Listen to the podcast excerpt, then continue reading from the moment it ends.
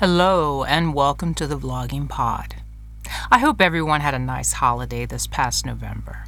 I know us here at Vlogging Pod truly enjoyed our extended vacation time. But tonight we were hoping to come back with a guest.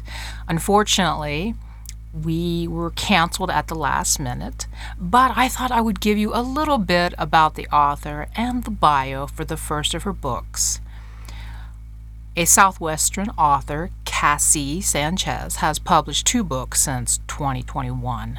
Her first, Chasing the Darkness, was a 2021 finalist entry in the American Fiction Awards for Fantasy. With 88 ratings on Amazon, we'd hoped to speak with Cassie this evening, but regretfully, she canceled due to a flu an hour prior to us going live. However, I would like to share with our listeners the Amazon bio for Chasing the Darkness by Cassie Sanchez.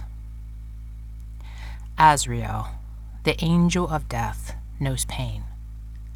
The deaths of his mother and sister, as well as his harsh experiences in the Watchguard at age 12, have brutally shaped him into the most feared assassin in all Pandaren.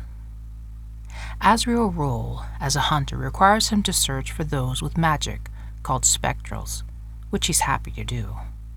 Hunting allows him to pursue his true goal, exacting revenge on the fire spectral who altered the course of his life.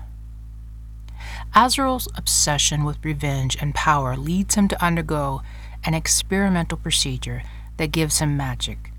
But when this procedure was unexpected and dangerous side effects, he becomes a liability to the hunters and the watchguard. Rescued by the people he once swore to eliminate, Azrael finds himself questioning everything he once believed as years of secrets and lies are exposed.